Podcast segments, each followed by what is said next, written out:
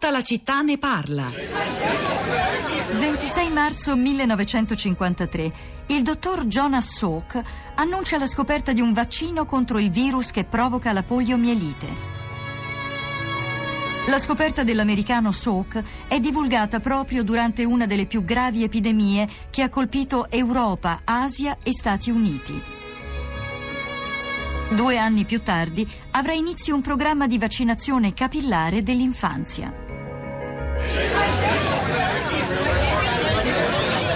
E questa era una scheggia davvero da un documentario di Rai Storia che racconta il cammino che ci ha consentito di lasciarci alle spalle la poliomielite, una delle malattie che, come ricordava Andrea Grignolio nella prima parte di questa puntata dedicata ai vaccini, caratterizzava le nostre generazioni precedenti, diciamo così, quelle dei nostri nonni e anche in alcuni casi dei nostri genitori. E forse ci siamo dimenticati di tutto questo, diceva Grignolio, quando non vogliamo vaccinarci. È una puntata molto accesa quella di oggi.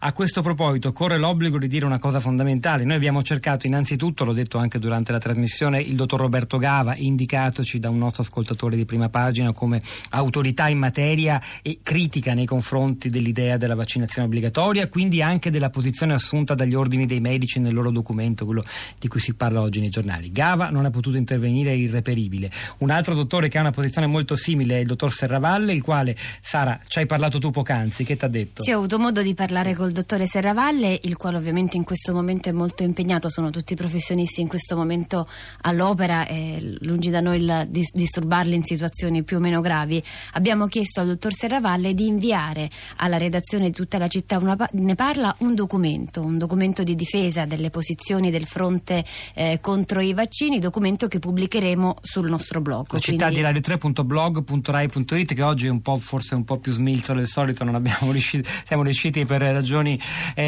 varie a pubblicare molto materiale, ma vi promettiamo che lo arricchiremo durante la giornata perché c'è parecchia roba. Certo, insomma. È stato particolarmente difficile, diciamo, oggi il lavoro di redazione. Allora, ci sono tanti messaggi interessanti. Tutto questo a levata di scudi, scrive Daniela da Firenze, a favore dei vaccini mi fa sorgere una domanda: cui prodest, per esempio, no? Oppure fate informazione vera, i danni enormi dei vaccini sono sotto gli occhi di chiunque li voglia seriamente vedere. Questa è Alessandra, questi sono gli SMS sui social network. Infuocata anche la piazza dei social network. Iniziamo subito con Antonio che scrive: buongiorno, a Lucca come in gran parte della Toscana ci fu un grande allarme per la meningite. Tutti i toscani furono caldamente invitati a vaccinarsi e la conseguenza furono lunghe file presso l'ospedale, vaccini che non arrivavano e crisi di panico, sembrava che tutti fossimo lì per ammalarci. Poi più niente, nessuno ne ha più parlato. La mia famiglia non si è vaccinata perché abbiamo diffidato di questa allarme tipo caccia alle streghe. Se realmente fosse stato indispensabile vaccinarsi, allora ci sarebbe dovuta essere una campagna alla vaccinazione obbligatoria e vaccini distribuiti quasi casa per casa. Invece, insomma, la cosa puzza di bruciato, scrive Antonio. Poi abbiamo ancora Maria Paola che scrive: mi pare che questa diffidenza nei confronti dei vaccini si possa ricondurre alla perdita di senso del bene comune. Vaccinare il proprio figlio non tutela solo lui, ma anche gli altri. Allora, ci sono già alcuni ascoltatori collegati. Il primo è Dario. Buongiorno, benvenuto. A credo che sia un medico che rappresenta anche una posizione ben precisa. Buongiorno. Ma io sono il dottor Dario Miedico e sono un medico legale e faccio parte di un'associazione nazionale che si chiama Medicina Democratica Movimento di Lotta per la salute. Prima di tutto ritengo dire che è assurda la contrapposizione fra sì e no vaccinazioni, ma ci mancherebbe altro. Conosco Gava, conosco Serravalle, per cui escludo che questi facciano un documento contro le vaccinazioni.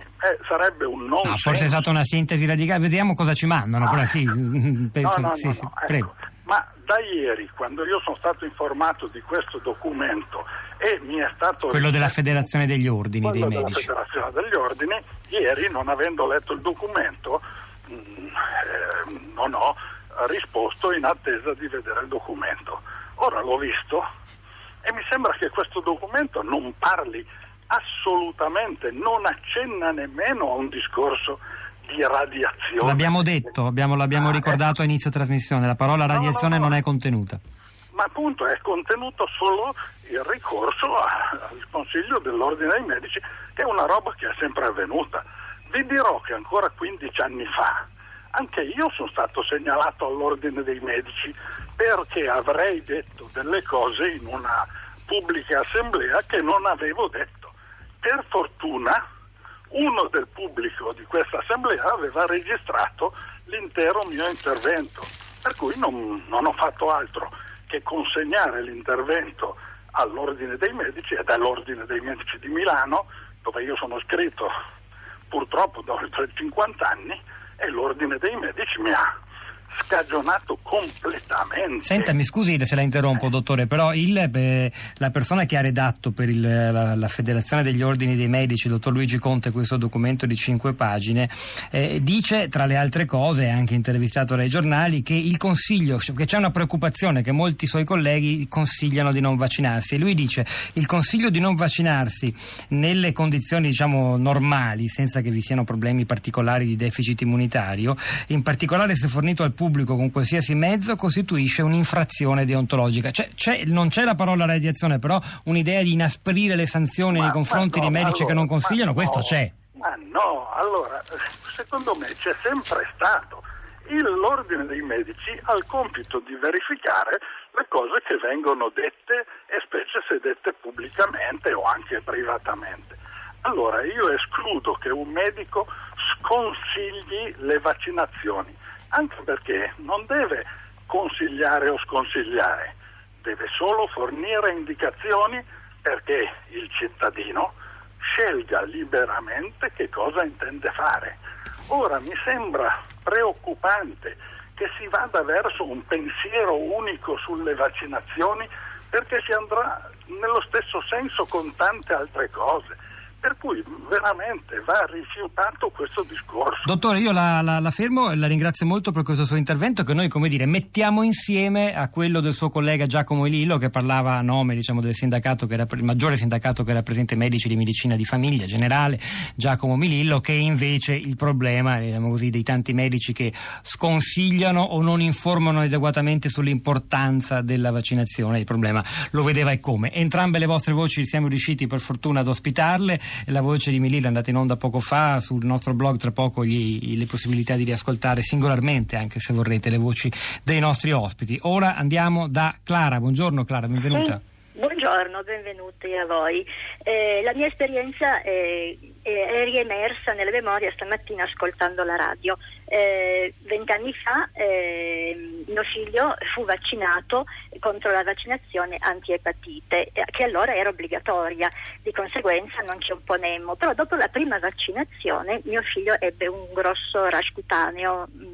Io bloccai tutto, informai il medico, l'ufficiale sanitario della cosa, dicendo che non intendevo proseguire, o comunque chiedevo degli accertamenti su eventuali allergie ai componenti del vaccino. La cosa invece non fu presa in considerazione, mio figlio fu costretto a subire altre vaccinazioni a cui mi opposi, e fui denunciata sia dal medico sia dal sindaco. Allora abitavo in Valle d'Aosta e ora invece vivo vicino a Torino, e fui costretta a ricorrere al TAR, cioè prendere un avvocato, spiegare, il quale TAR poi si pronunciò ovviamente a mio favore, cioè bloccò tutto e io non persi quella che era allora la patria potestà.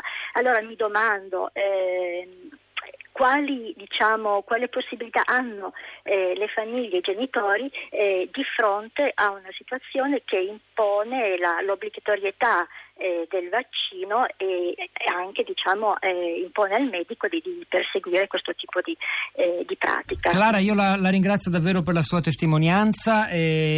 Sara, che facciamo?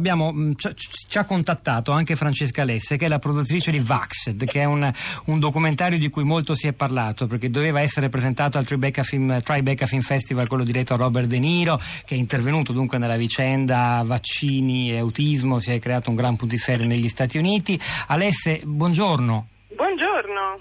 In un paio di minuti ci dice cosa voleva che emergesse al nostro pubblico, poi la storia magari la pubblicheremo sul nostro blog tra poco, tutta la vicenda, così la renderemo disponibile agli ascoltatori. Prego.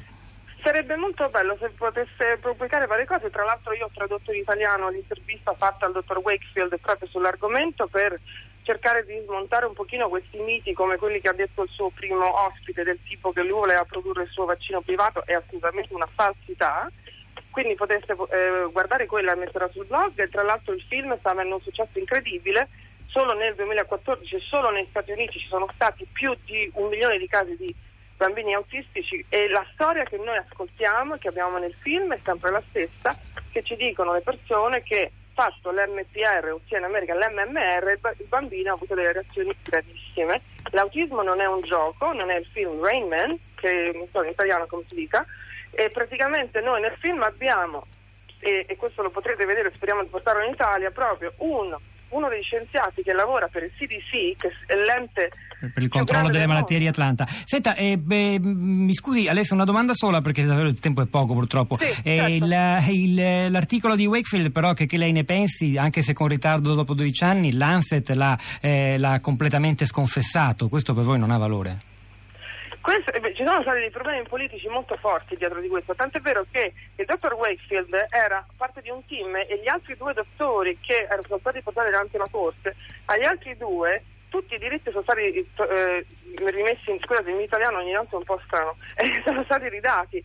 Wakefield è stato l'unico che non aveva i soldi per poter fare l'appello alla causa davanti alla Corte Suprema inglese, e quindi non è riuscito ad avere una vicenda molto complessa. La ringraziamo per averla segnalata, cercheremo di mettere informazioni su questo, e poi vi ricordo tra mezz'ora Radio 3 Scienza, Alberto Mantovani, uno dei massimi esperti al mondo di vaccini, dirà alla sua, quindi aggiungendosi anche alle testimonianze che sono arrivate, come quest'ultima di Francesca, che comunque è un'ascoltatrice, ci ha scritto e ha chiesto di parlare. Ascoltatori sui social in chiusura, davvero. Sì, chiuderei la piazza oggi con un messaggio di Vinni, che a proposito della piazza dice: sarebbe bello per tutti imparare ad argomentare sempre con dati di fatto, e nel caso confutare con dati di fatto, possibilmente scientifici vista la materia.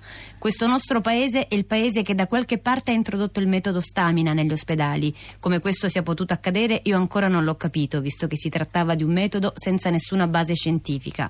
Quindi questo è un paese dove, anche quando ci dovrebbe essere un filtro severissimo, cioè quello delle strutture pubbliche, con tutte le procedure del caso, vince spesso la disinformatissima quanto agguerritissima Vox Populi. Sarà un costo sociale altissimo quello che porteremo a tutti i bambini non vaccinati.